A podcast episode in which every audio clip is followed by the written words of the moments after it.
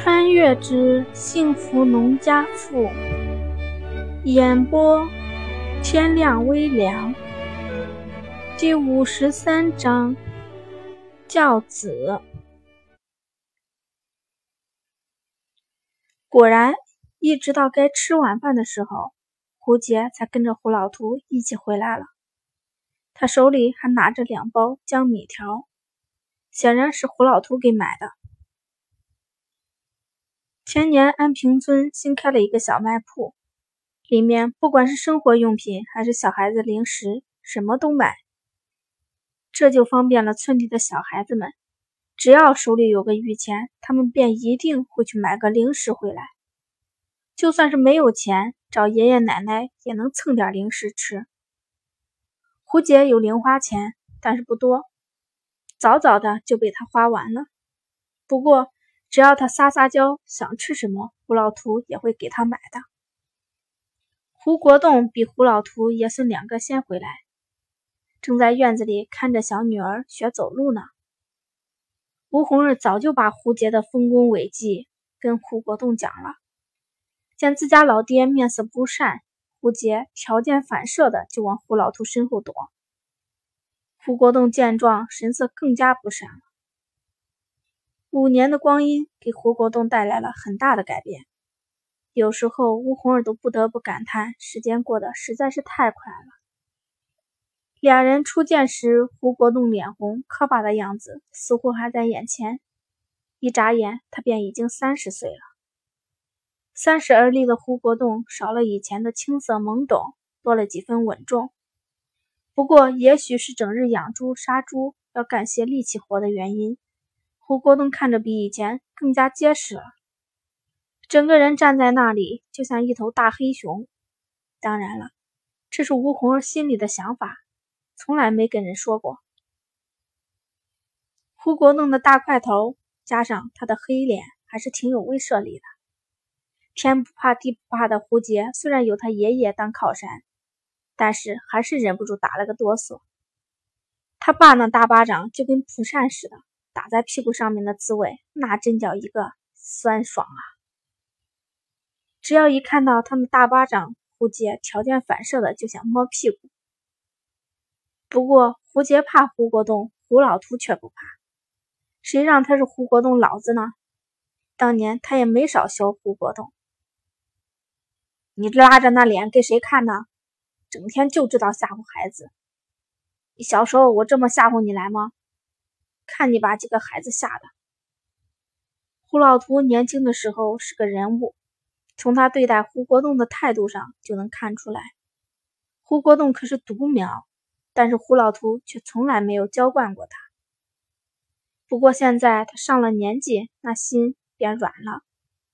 再说了，古话说得好，抱孙不抱子，对上亲孙子，就算是铁打的心也能融化了。其实除了胡杰瑟缩了一下，胡月和胡卓俩人啥变化都没有。胡月被他爸放到学步车上，小腿倒腾的那叫一个欢快。不过胡老图愣是觉得儿子把孙子孙女都吓到了。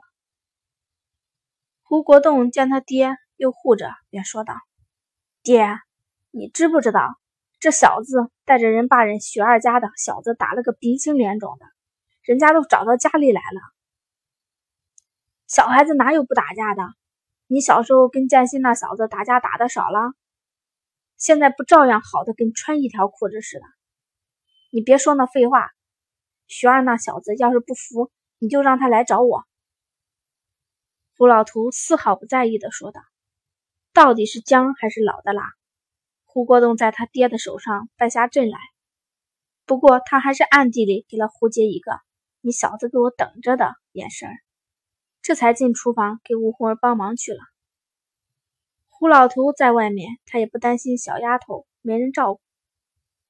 胡杰见他爹进屋去了，忍不住欢呼一声，然后招呼一边的胡卓过来吃江米条。胡卓讲义气，胡杰当然也不小气。话说现在上海滩正热播呢，胡杰虽然还小，但是也能看个七七八八了。他最佩服许文强，平时也是自诩老大，对底下的一群小弟都格外照顾。胡卓是他亲弟弟，又救了他一回，俩人当然是有福同享、有难同当了。至于小丫丫，胡杰表示，他才不想跟丫头片子玩呢。蛋蛋，过来，你跟爷爷说，你为啥跟人打架？胡老图见儿子走了，这才问道。虽然他是溺爱孙子，但是也不想让孩子长歪了。还有啥？那徐亮欺负胡明他妹妹，胡明可是我小弟，他妹妹就是我妹妹，不教训他一顿怎么行？胡杰振振有词的说道。别看他年纪小，但是冲起大哥来却毫不含糊。见他小小个人做出一副天老大地老二我老三的样子，胡老图忍不住笑着揉了揉胡杰的头，道：“你个臭小子！”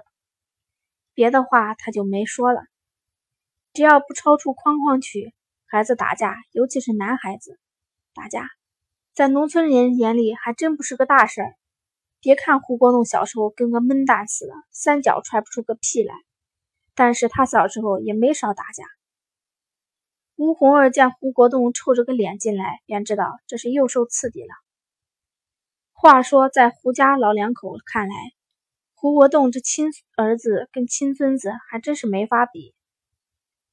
又被爹训了？吴红儿带着几分幸灾乐祸说道。现在的胡杰有两大护法，今天这还是李桂兰不在呢。如果李桂兰在，没准他们两口子还得挨顿骂。这小子真是越来越难管了，他一个人比二蛋和丫丫两个还难伺候。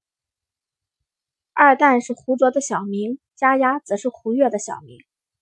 丫丫现在才一周岁多一点，刚学会走路。当年胡杰用的学步车也就传给了丫丫，这小疯丫头正坐在上满院子的晃荡。这丫头也是个急性子，没学会走呢就想跑。听着院子里女儿咯咯的笑声，吴红儿翻了个白眼。三岁看老，他们家这个小丫头虽然才一岁多，但是已经可以看出一些征兆了。这显然也不是个让人省心的孩子。说起来，也就老二乖一点。红儿，你说咱们把蛋蛋送到镇上去念小学怎么样？胡国栋说道。吴红儿手一抖：“你咋有这种想法了？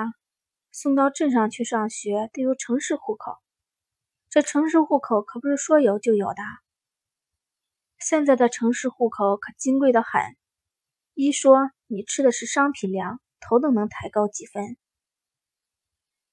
二姐早就跟我提过了，姐夫那儿有门路。我以前总想着孩子还小，放到外面去上学也不放心。但是现在想想，去镇上念书就是比在村里好。别的不说，光是二姐家的俩孩子，就比另外几个姐姐家的孩子懂得多。胡国栋最近也是纠结，去年胡杏就跟胡国栋提过这个建议了，但是胡国栋一直犹豫不决。毕竟孩子太小了，他们家也没有在镇上住，总不能把蛋蛋放在二姐那里吧。因此犹豫再三，胡国栋还是推了胡杏儿。但是今年胡杏家大儿子考上了县里的重点高中，让胡国栋的心思又动了。大姐家的几个孩子以前在村里学习也不错，但是老大和老二也都只念到了初中毕业。高中一个都没考上，差距明明白白的展示在胡国栋眼前，他的心思又动了。虽然他也只是初中毕业，但是却想让自己的孩子多读几年书。不过蛋蛋实在是太小了，如果去镇上上学，咱们势必得跟过去一个。但是咱们俩谁都脱不开身，爹娘年纪也大了。吴红儿也知道孩子去镇上上学只有好处没有坏处，但是他们实在是分不开身呢。现在猪场里的事儿全都是胡国栋在管，胡老图毕竟上了年纪，平时也就是在一边指导一下。现在村里也有集了，一星期一个小集，半月一个大集。每逢大集，胡老图还要摆摊子卖猪肉。平时胡国栋和胡老图还要去镇上做卤猪肉，父子俩简直恨不得一个人有四只手。李桂兰和吴红儿也不轻松，家里三个孩子，这里里外外的事儿都得惦记。尤其是李桂兰，五个女儿家里这操心事儿简直是一茬接着一茬。好不容易老三胡丽儿家的日子过起来了，老五家又闹腾上了。胡梅儿生了俩闺女，也没生出个儿子。等她正打算要第三胎的时候，计划生育了。其实，在大城市里，计划生育早就开始了。严格说起来，吴红儿家的闺女也超出了范围。但是农村毕竟管的没有那么严，大家才开始，甚至没放在心上。但是谁知道一下子会抓得那么紧呢？超生就要罚款，好多想超生的人家把当家做主的男人都绑到乡里去了，情况严重的甚至都要扒房子了。胡梅儿男人胆子不大，这种情况俩人再要孩子根本不可能。胡梅从小就被养的泼辣，她倒没觉得没儿子有什么，大不了给女儿招个女婿呗。但是她婆婆可不这么想，老一辈的都在乎这个，总觉得是胡梅儿让他家儿子断了根儿，总在家里闹腾。这一来二去的，胡梅儿心里也就窝了火。再加上还得照顾孩子，身上就不大痛快。胡梅儿男人也是个疼媳妇的，见她心情差，便来丈母娘家把李桂兰接走了，让她过去待两天。不过算着时间，差不多也就该回来了。